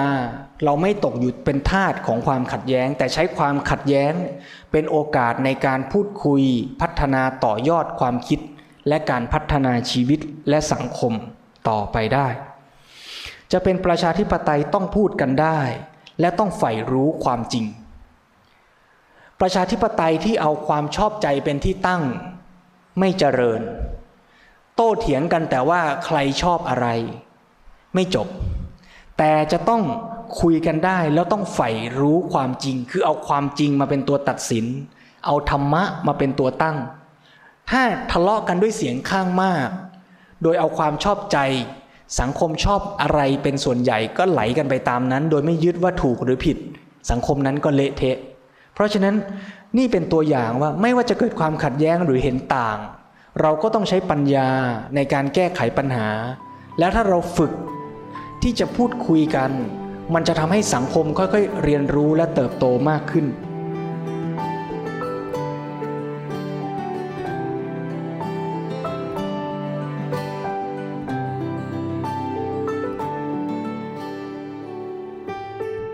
แล้วก็เล่มสำคัญอีกเล่มหนึ่ง ที่เกริ่นไปแล้วช่วงต้นก็คือ จัดระเบียบสังคมตามคตินิยมแห่งสังฆะ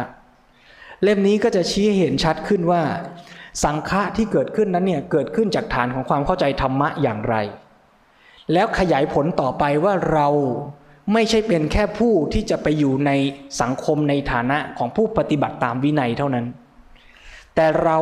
ยังมีบทบาทในสังคมอีกอย่างหนึ่ง คือในฐานะผู้สร้างระบบวินัย เหมือนอย่างที่อาตมายกตัวอย่างว่าไปเป็นอาสาสมัครที่มหาจุราวังน้อย แล้วไปทำหน้าที่ในการสร้างระบบสังคมใหม่ ที่เป็นหมู่บ้านเป็นตำบล แทนระบบเป่านกหวีดแล้วมาแย่งเสื้อกัน เมื่อเราเป็นพ่อแม่อยู่ในบ้าน เราก็มีส่วนในการจัดสรรวางระบบสังคมในบ้านของเรา ว่าเราจะคุยกันแบบไหน เราจะแบ่งเวลากันอย่างไร เราจะใช้ชีวิตร่วมกันยังไง นี่คือวินัยในครอบครัว ถ้าเราเข้าใจธรรมะ แล้วเราวางระบบวินัยในบ้านที่ดี ก็จะเกื้อกูลให้คนในบ้านนั้นเจริญกุศล เติบโตและพัฒนาได้ง่าย แต่ถ้าเราตั้งระบบสังคมไม่พูดไม่คุยกัน มีอะไรก็เอาแต่ดุด่าว่ากัน ระบบสังคมแบบนี้ก็จะ ไม่เอื้อโอกาสให้คนในสังคมนั้นได้พัฒนาได้อย่างเต็มศักยภาพ เมื่อเราไปเป็นหัวหน้าในที่ทำงาน เมื่อเราไปเป็นเพื่อนร่วมงาน เมื่อเราไปเป็นนายก ไปเป็นรัฐมนตรี ไปเป็นผู้อำนวยการ เป็นอะไรอะไรก็ตาม เราก็จะมีหน้าที่ในการไปวางระบบสังคม ถ้าเราเข้าใจธรรมะมากขึ้นเท่าไหร่ เราก็จะสร้างระบบวินัยที่ดี และเกื้อกูลต่อสังคมนั้นยิ่งขึ้น อันเล่มนี้ก็ชวนให้เห็นเป็นตัวอย่างที่จะดูได้ว่า แนวคิดของระบบสังฆะอย่างที่อาตมายกตัวอย่างไปตอนต้นนั้นมีอะไรบ้าง แล้วน่าจะนำมาใช้ประโยชน์อะไร ในการสร้างระบบวินัยในสังคมจริง ๆ ได้บ้าง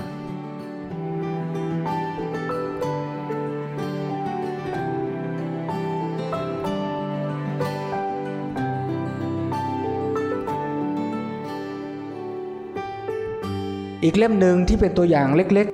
คือเรื่องของกระถิน ชื่อหนังสือว่ากระถินมาบอกทางแก้ปัญหาด้วยสันติวิธี นี่ก็เป็นตัวอย่างหนึ่ง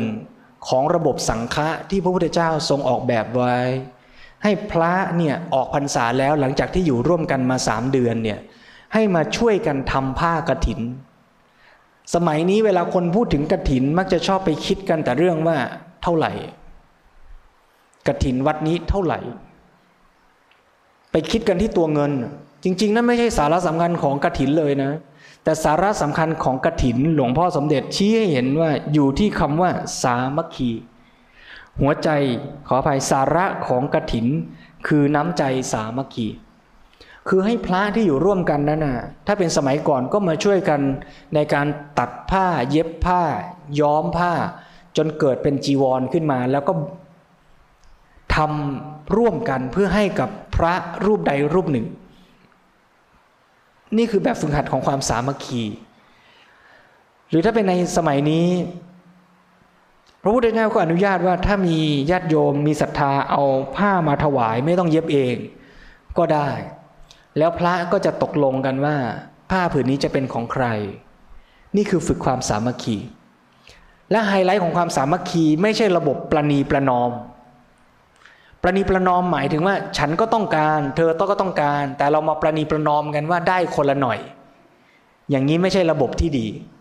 ระบบที่ดีคำว่าสามัคคีแปลว่า สมะบวกกับอัคคะ สมะแปลว่าเสมอ อัคคะคือยอด หรือประโยชน์สูงสุด นั่นแปลว่า สาระสำคัญของคำว่าสามัคคี คือการที่ทำให้คนในสังคมนั้นมีเป้าหมายสูงสุดร่วมกัน ถ้าเรามีเป้าหมายสูงสุดร่วมกัน เราก็จะสามัคคีร่วมกันทำไม่ใช่ว่า ฉันก็ต้องการรวย เธอก็ต้องการรวย ไอ้ฉันอยากรวยกับเธออยากรวยนี่เป้าหมายตรงกันไหมคำเดียวกันแต่ไม่ตรงกันนะ เพราะฉันของฉันกับฉันของเธอมันคนละคนกันนะ เมื่อฉันอยากรวย เธอก็อยากรวยขัดแย้งกันนะ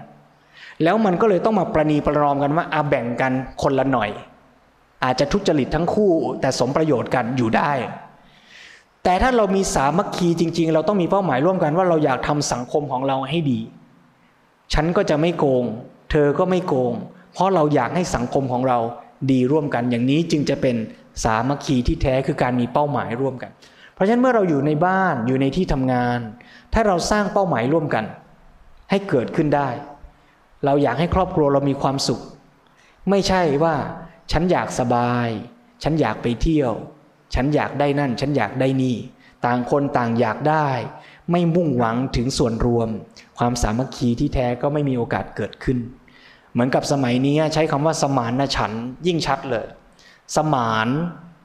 บวกกับฉันทะ ฉันทะคือความปรารถนาความต้องการ ถ้าเราสมานความต้องการให้เป็นอันเดียวกันได้ สังคมมันก็สงบถ้าเราอยากเห็นประเทศเจริญ อยากเห็นประเทศสงบ อยากเห็นประเทศพัฒนา สมานฉันถ้าฉันอยากชนะเลือกตั้ง ฉันอยากมีอำนาจ ฉันอยากมีบารมี ฉันอยากปกครองประเทศนานๆ อย่างนี้ไม่สมานฉันเพราะฉันแต่ละฉันมันคนละคนกัน ฉันก็อยากจะเป็นนายก ฉันก็อยากจะเป็นนายก ฉันก็อยากจะเป็นนายก ไอ้สามฉันเนี่ยไม่สมานกัน คนละฉันกลายเป็นสามก๊กทะเลาะกันอยู่ทุกวันนี้ใช่ไหมเพราะฉะนั้น นี่คือตัวอย่างที่เราจะต้องสร้างเริ่มต้นตั้งแต่ในครอบครัว ถ้าเราไม่สร้างครอบครัวเราให้ดี เราจะไปหวังให้สังคมดีก็ยาก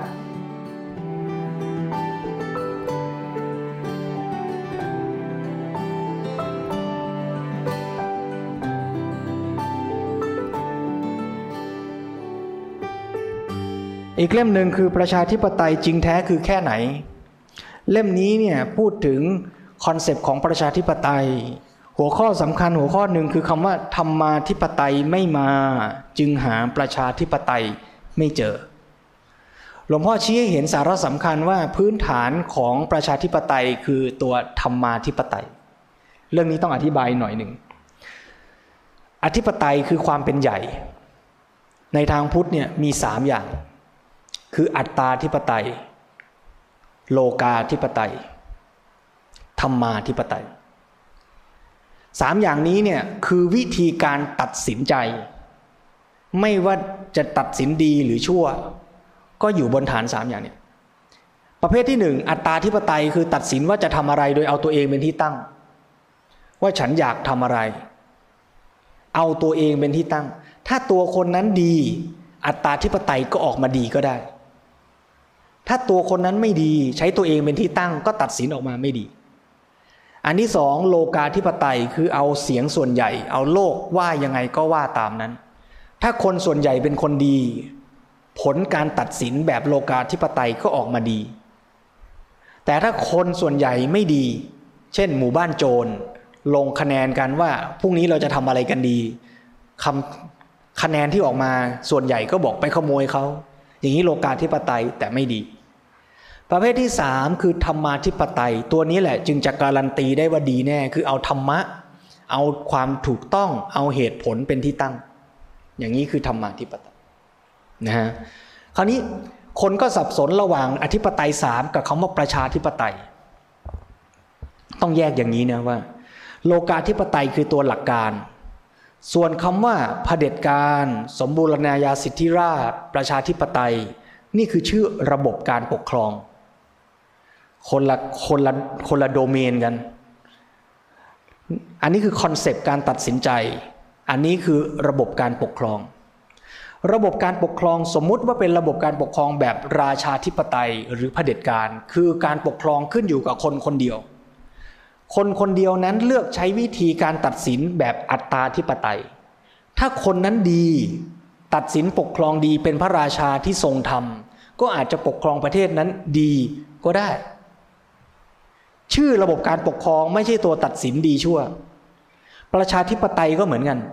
ประชาธิปไตยคือระบบการปกครองที่ยกเอาอำนาจไปให้กับประชาชนทุกคน โดยทฤษฎีคือทุกคนมีอำนาจเท่ากัน ในการที่จะตัดสินสังคมว่าจะดำเนินไปทางไหน เพราะฉะนั้นทุกคนที่จะใช้อำนาจในการปกครองนั้นก็ต้อง มีธรรมาธิปไตย คือตัดสินตามธรรม เมื่อเราจะไปเลือกตั้ง เราก็ต้องเลือกด้วยความที่เราเอาธรรมะเป็นที่ตั้งว่าใครคือคนที่มีคุณธรรมทำประโยชน์เพื่อส่วนรวม ไม่ใช่เลือกคนที่ทำให้เราได้เงินเยอะๆ ถ้าเราเอาประโยชน์ของเราเป็นที่ตั้ง เราก็ตัดสินในระบบประชาธิปไตย แต่ไม่อยู่บนฐานของธรรมาธิปไตย เมื่อสสได้รับเลือกตั้งจะไปลงคะแนนออกกฎหมาย ถ้าออกกฎหมายบนฐานของธรรมะความถูกต้อง ก็แสดงว่าเป็นสสที่มีธรรมาธิปไตย แต่ถ้าสสออกกฎหมายเอาผลประโยชน์ของเครือข่ายพรรคพวกตัวเองเป็นที่ตั้ง ก็ไม่มีธรรมาธิปไตย อย่างนี้ เพราะฉะนั้นเราทุกคนในสังคมจึงต้องเอาธรรมะเป็นที่ตั้ง และเอาธรรมะเป็นใหญ่ ไม่เอาความชอบใจหรือประโยชน์ส่วนตนเป็นที่ตั้ง หนังสือในกลุ่มนี้นอกจากตัวระบบของประชาธิปไตยที่ต้องเข้าใจแล้ว ก็จะอธิบายต่อไปถึงสาระสำคัญของประชาธิปไตยด้วย ทั้งในเรื่องของสิทธิและเสรีภาพอย่างที่ได้พูดไปบ้างแล้วว่า สิทธิเสรีภาพไม่ได้มาลอยๆ แต่เสรีภาพเกิดขึ้นจากการที่เราสามารถที่จะบริหารวินัยของตัวเองได้ เราจะต้องเห็นว่าเราต้องมีหน้าที่อะไร เราจะต้องไม่เบียดเบียนใครอย่างไร จึงจะมีสิทธิและเสรีภาพที่อยู่ร่วมกันในสังคมได้ อย่างเหมาะสมนี่คือระบบวินัยในสังคม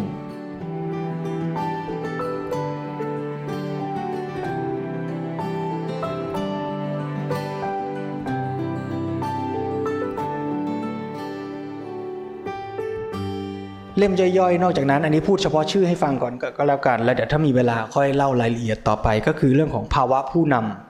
และจริยธรรมนักการเมือง ชวนให้เห็นว่าคนที่เป็นผู้นำไม่ว่าในระดับผู้นำครอบครัว ผู้นำในองค์กร ผู้นำในประเทศ ก็ต้องมีคุณธรรมสำคัญนะเริ่มต้นก็คือเรื่องของการที่เราพัฒนาตัวเองให้เป็นแบบอย่างที่ดีได้ พอเราเป็นแบบอย่างที่ดีได้ขั้นต่อไปก็คือทำให้คนในสังคมเนี่ยทำดีตามเราให้ได้ หลวงพ่อใช้คำชุดหนึ่งที่น่าสนใจ หลวงพ่อบอกว่า คุณสมบัติของผู้นำเจ็ดข้อนะหนึ่งคือทำตนให้ดีเป็นแบบอย่างสองมีกัลยาณมิตร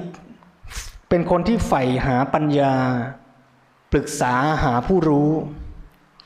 นะผู้นำที่ถือว่าตัวเองเก่งเนี่ยแล้วไม่มีที่ปรึกษาที่ดีเนี่ยก็พลาดได้ง่าย ประการที่สามผู้นำต้องไม่ประมาท มองเห็นปัญหารอบด้าน รู้จักป้องกันภัยก่อนที่จะเกิดขึ้น ประการที่สี่เป็นคนเข้มแข็งกระตือรือร้น ไม่หวั่นไหวต่อภัย ไม่หวั่นไหวต่อคำว่าร้ายไม่หวั่นไหวต่อสิ่งที่เกิดขึ้น สิ่งที่มากระทบ ประการที่ห้าสามารถทำกิจการงานได้สำเร็จและช่วยให้คนอื่นทำได้สำเร็จ คนเป็นผู้นำนี่ไม่ได้หมายความว่าต้องทำเองตลอด แต่ตัวเองต้องทำเป็นด้วย แต่ศักยภาพสำคัญอีกอันหนึ่งคือทำยังไงให้คนที่ทำงานกับเราทำสำเร็จด้วย นี่จึงจะเป็นผู้นำที่ทำให้คนที่ร่วมงานเกิดการพัฒนา คุณสมบัติข้อสุดท้ายคือสายตากว้างไกล ตรงนี้แหละมีคำสำคัญที่หลวงพ่อใช้ว่ามองกว้าง คิดไกลใฝ่สูง ผู้นำจะต้องมีความมองกว้าง คือไม่ใช่มองจำกัดแค่ตนเองหรือพวกพ้องของตน หรือองค์กรของตนเท่านั้น แต่ผู้นำองค์กรจะต้องเห็นว่าองค์กรของเราเกี่ยวข้องกับภาคส่วนต่างๆ ในสังคมอย่างไร และเราควรมีบทบาทอย่างไรในสังคม คิดไกลคือรู้ถึงระบบเหตุปัจจัยท่วนทั่ว รู้ว่าควรทำอะไรทำไปแล้วจะส่งผลอย่างไรบ้าง อดีตเป็นมาอย่างไร อนาคตจะเป็นไปอย่างไร เพราะเหตุปัจจัยอะไร และใฝ่สูงคือใฝ่สร้างสรรค์ใฝ่ประโยชน์สูงสุด ไม่ใช่ใฝ่เพียงแค่เพื่อประโยชน์ผลกำไรส่วนตัว แต่ประโยชน์สูงสุดของสังคม ทั้งในส่วนที่เป็นขององค์กรของเรา และในส่วนที่เกี่ยวข้องกับสังคมภาพรวมควรจะได้ควรจะเป็นคืออะไร เพราะฉะนั้นคิดกล้ามองกว้างคิดไกลใฝ่สูง จึงเป็นคุณสมบัติสำคัญนะจะทำให้เราพัฒนาทั้งตัวเราองค์กรของเราไปได้ดีด้วย ถัดไปก็ลงลึกไปในเรื่องของตัวกฎหมายคือนิติศาสตร์แนวพุทธ อันนี้พูดไปบ้างแล้วว่าการออกกฎหมายกฎกติกาต่าง ๆ ต้องอยู่บนฐานของธรรม อยู่บนฐานของความเข้าใจถูกต้อง และคำว่ากฎในที่นี้ไม่จำเป็นต้องหมายถึงกฎหมายระดับชาติเท่านั้น แต่แม้แต่ระบบสังคม ในศูนย์พักพิงผู้ประสบภัยน้ำท่วม ไม่ว่าจะเป็นระบบสังคมในบ้านที่เราจะจัดการปัญหาต่างๆ ทั้งหมดเนี่ยคือกฎหมายทั้งนั้น มันมีคำหนึ่งสำคัญที่เราใช้มากในสมัยนี้คือคำว่า rule of law ทุกคนต้องเสมอหน้ากันบนกฎหมาย คือหมายถึงว่าไม่ได้มีใครที่ double standard เพราะฉะนั้น rule of law เนี่ยเป็นหลักสำคัญที่เห็นทุกคนเสมอภาคกันต่อหน้ากฎหมาย แต่ท่าทีของการใช้กฎหมายก็สำคัญด้วย หลวงพ่อชวนให้เห็นว่า คนตะวันตกนั้นเนี่ยเชี่ยวชาญในการใช้กฎ แต่ขาดน้ำใจ แต่สังคมเอเชียเราเนี่ยเป็นสังคมน้ำใจ แต่ไม่ค่อยใส่ใจกฎ เห็นความแตกต่างไหมฮะแล้วถามว่าที่ดีควรเป็นยังไง มันก็ต้องหาสมดุลระหว่างกฎกับน้ำใจ ถ้าใช้น้ำใจโดยไม่ใส่ใจกฎ สังคมก็เละเทะ เอาแต่กฎไม่มีน้ำใจก็ฟ้องร้องกันวุ่นวายไปหมด แต่ถ้าเรารักษากฎอยู่บนฐานของความรักความเข้าใจ หลวงพ่อจึงสรุปบอกว่าต้องมีทั้งเมตตาและปัญญาควบคู่กันสังคมถึงจะไปได้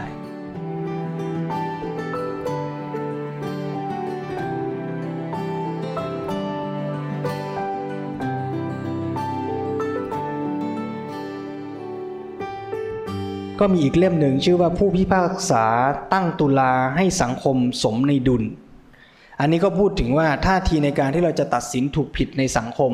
หรือแม้แต่ในครอบครัวเองเมื่อเราจะอยู่กันพ่อแม่ลูก ตัดสินสิ่งที่เกิดขึ้นต่างๆ ก็ต้องอยู่บนฐานของความรู้ควบคู่กับความรัก แล้วหลวงพ่อก็ขยายคำว่าความรักออกมาเป็นพรหมวิหารสี่คือเมตตากรุณา มุทิตาอุเบกขา และชี้เน้นย้ำตัวสุดท้ายว่า สังคมจะอยู่ดีได้ต้องวางอุเบกขา ถ้าเราใช้ความรักเมตตากรุณาเกินขอบเขต เราก็จะรักลูกดูแลลูก จนไม่เปิดโอกาสให้ลูกได้พัฒนา แต่อุเบกขาคือการวางจิตในขณะที่เราช่วยเขาไม่ได้ เกินกำลังที่เราจะช่วยเขา หรือว่าเขาจะต้องได้รับผลของกรรมที่เขาทำเช่นถูกลงโทษ ถูกคุมขัง เราก็ต้องปล่อยให้เขาได้รับผลของกรรมนั้น โดยวางใจอุเบกขา ถ้าเราวางใจอุเบกขาไม่ได้ สังคมก็จะผิดเพี้ยนจากธรรม เช่น ลูกเราจะถูกตีถูกลงโทษ เราก็ไปห้ามไม่ให้ครูลงโทษลูกของเรา ด้วยความที่เรารักลูกมาก อย่างนี้สังคมก็ผิดเพี้ยนลูกก็ไม่ได้พัฒนา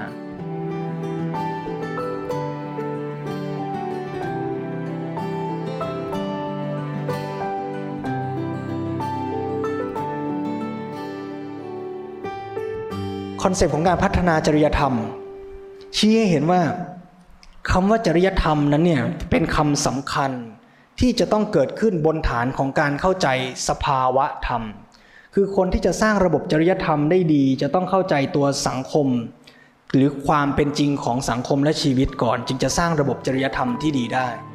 แล้วคนที่จะมีจริยธรรมที่ดีก็ต้องเกิดความรักความเข้าใจ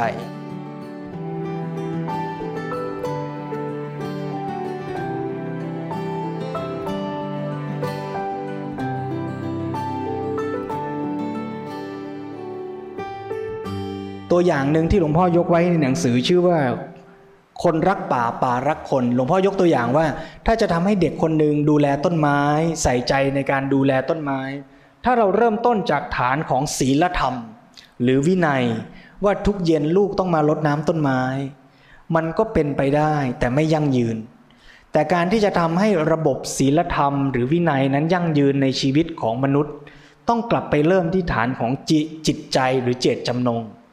เช่นว่า พาเด็กไปเที่ยวป่า แล้วให้เด็กเกิดความรักต้นไม้ เมื่อเขารักต้นไม้ เขาก็จะเกิดฉันทะเกิดความอยากจะดูแลต้นไม้ แล้วเราจึงใส่ระบบวินัยหรือกติกาเข้าไปว่าทุกเย็นเราจะมารดน้ำต้นไม้กันนะลูก วินัยข้อนี้ก็จะถูก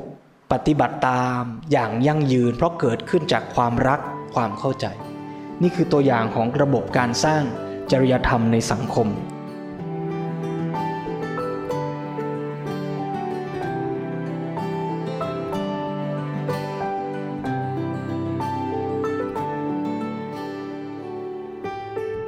ส่วนในแง่เศรษฐศาสตร์ แนวพุทธยกตัวอย่างให้ฟังไปแล้วในเรื่องของการแบ่งขนมกันในศูนย์พักพิงผู้ประสบภัยน้ำท่วมkeyword สำคัญก็คือเปลี่ยนจากแนวคิดเศรษฐศาสตร์ แบบยุคอุตสาหกรรม ที่เน้นการเสพบริโภค เน้นการพัฒนาความต้องการเสพ แล้วก็เอาความต้องการเสพนั้นมาขับเคลื่อนระบบเศรษฐกิจ มาเป็นการสร้างระบบเศรษฐกิจแบบสายกลาง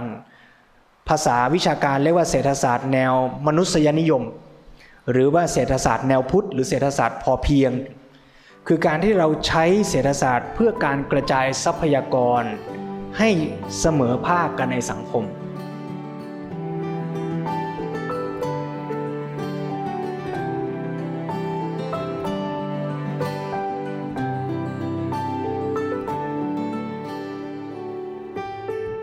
เป้าหมาย ก็คือเพื่อพัฒนาสังคมให้ไปสู่การพัฒนาที่ยั่งยืน โดยมองการพัฒนาอย่างรอบด้านทั้งด้านของศีลสมาธิปัญญา และด้านของการพัฒนาตามหลักภาวนาสี่คือกายศีลจิตปัญญา และในตอนจบของหนังสือหลวงพ่อชี้เห็นว่าการพัฒนาที่ยั่งยืนต้องมีองค์ประกอบทั้งในเรื่องของมนุษย์ สังคม ธรรมชาติ และเทคโนโลยี คือพัฒนาตัวมนุษย์ด้วยการพัฒนาที่ทำให้ สังคมหรือเทคโนโลยีเจริญแต่มนุษย์เสื่อมก็ไม่ดี ในขณะที่มนุษย์ตัวบุคคลเจริญก็ต้องทำให้สังคมอยู่กันด้วยดีด้วย แล้วก็ไม่ทำลายธรรมชาติ ถ้ามนุษย์สังคมสบาย แต่ธรรมชาติเสื่อมโทรมสุดท้ายมนุษย์ก็แย่ เพราะฉะนั้นการพัฒนาเทคโนโลยีก็จะต้องสอดคล้องและมององค์ประกอบ เหล่านี้ด้วยถึงจะทำให้เกิดการพัฒนาทั้งชีวิตและสังคมที่ยั่งยืน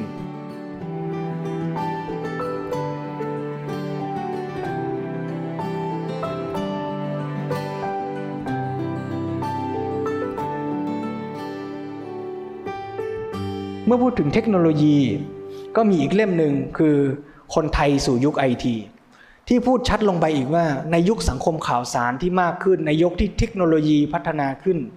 ท่าทีของเราในการที่จะเสพบริโภคและใช้เทคโนโลยีนั้นเนี่ยเราควรจะใช้มันเพื่ออะไร ตัวอย่างหนึ่งที่อยากยกมาปิดท้ายในช่วงนี้ก็คือว่า อันนี้ไม่ใช่หนังสือหลวงพ่อ เป็นหนังสือของชาวนาคนหนึ่งของประเทศญี่ปุ่น ชื่อหนังสือว่าปฏิวัติยุคสมัยด้วยฟางเส้นเดียว เขาตั้งคำถามว่า ในประเทศญี่ปุ่นเนี่ยมีการพัฒนาด้านการเกษตรกันมาก พอพัฒนาแล้วเนี่ยก็มีการนำเทคโนโลยีมาใช้มากมาย มีเรือนกระจก มีสารเคมี มีระบบการให้น้ำที่เจริญมาก แล้วก็มีการวิจัยที่จะพัฒนาเทคโนโลยีเหล่านี้ให้ก้าวไกลไปเรื่อยๆ ในสถาบันวิจัยแห่งหนึ่งก็มีการวิจัยว่าทำยังไงจะสามารถปลูกแตงกวาให้ออกผลได้ในฤดูหนาว เพราะในญี่ปุ่นหน้าหนาวนั้นหนาวมาก แตงกวาออกลูกไม่ได้ ไม่มีแตงกวากิน ก็เลยต้องวิจัยกันว่า จะต้องพับปรับปรุงพันธุ์ยังไงทำโรงเรือนแบบไหนใส่ปุ๋ยแบบไหน เพื่อให้แตงกวาเนี่ยมันออกลูกได้ในฤดูหนาว ชาวนาคนนี้ชื่อฟุกุโอกะ ตั้งคำถามย้อนแย้งว่า แล้วมันจำเป็นอะไรที่เราต้องกินแตงกวาสดในฤดูหนาว นี่คือคำถามว่าเมื่อเทคโนโลยีพัฒนาไปโดยไร้จุดหมาย และไม่รู้ว่ากำลังพัฒนาไปเพื่ออะไร เราก็วิ่งตามเทคโนโลยี โดยลืมกลับมาตั้งคำถามตัวเองให้ชัดว่า เป้าหมายที่แท้ของชีวิตเราคืออะไร เพราะฉะนั้นการพัฒนาเทคโนโลยีทั้งหมดจะเกิดขึ้น อย่างสมดุลและนำไปสู่การพัฒนาที่ยั่งยืนไม่ได้ ถ้าผู้วิจัยหรือผู้ที่ใช้เทคโนโลยีนั้นไม่เข้าใจธรรมชาติของมนุษย์ที่แท้ และนี่คือตัวอย่างคำถามที่น่าสนใจ เพราะฉะนั้นในหนังสือชุดนี้ก็จะชวนให้กลับมาเห็นประเด็นเหล่านี้ว่าทำยังไงที่เราจะเข้าใจพื้นฐานความต้องการที่แท้ แล้วสร้างเทคโนโลยีที่เหมาะสม หนักไปกว่านั้นคือปัจจุบันนอกจากเราจะสร้างเทคโนโลยีไม่เหมาะสมแล้วเรายังไม่ยอมสร้างเทคโนโลยีด้วยซ้ำไปเรากลายเป็นผู้ที่ตกเป็นทาสคือรอเสพเทคโนโลยี สังเกตได้ว่าประเทศไทยเราใช้เทคโนโลยีจากประเทศอื่นเป็นส่วนมาก โดยที่เราไม่เคยคิดพัฒนาเทคโนโลยีของตัวเราเอง เราเลยตกอยู่ในฐานะผู้เสพมากกว่าผู้สร้างสรรค์ และโอกาสในการพัฒนาเทคโนโลยีให้สอดคล้องกับชีวิตตามเป็นจริง ก็เป็นไปไม่ได้ เพราะเรายังวิ่งตามเทคโนโลยีของโลกอุตสาหกรรมที่อยู่ในลัทธิบริโภคนิยม สุขนิยมอยู่ร่ำไป ชุดนี้ทั้งหมดชวนให้เห็นภาพของศีลภาวนาภาพใหญ่ อาจจะยาวไปสักหน่อย แต่ว่าเพื่อให้ต่อเนื่องเป็นชุดเดียวกัน ชี้ให้โยมเห็นตั้งแต่วินัยเรื่องใหญ่กว่าที่คิด ที่จะมีผลในการพัฒนาชีวิตเราตามหลักไตรสิกขาตั้งแต่ศีลสมาธิปัญญา แล้วต่อจากนั้นมันก็ขยายไปสู่สังคม อย่างที่หลวงพ่อสมเด็จบอกว่าอริยวินัยก็คือการเอาประโยชน์จากการเข้าใจธรรมะ มาใช้ในการจัดตั้งวางระบบสังคม ไม่ว่าในด้านการปกครองการศึกษาเศรษฐกิจ ทั้งหมดให้อยู่บนฐานของธรรมะให้ได้ ไม่ว่าเราจะอยู่ในวงงานอะไรก็ตาม ถ้าเราลองช่วยกันศึกษาธรรมะ เข้าใจธรรมะที่แท้ แล้วลองช่วยกันสร้างระบบสังคม เริ่มต้นตั้งแต่ครอบครัวของเรา ไปสู่วงงานที่เราเกี่ยวข้อง ให้เป็นนิติศาสตร์แนวพุทธ เศรษฐศาสตร์แนวพุทธ การทำธุรกิจแนวพุทธ การค้าขายแนวพุทธ การแพทย์แนวพุทธ ทุกอย่างเป็นแนวพุทธ สังคมก็จะพัฒนาและสงบร่มเย็นยั่งยืนยิ่งขึ้นต่อไป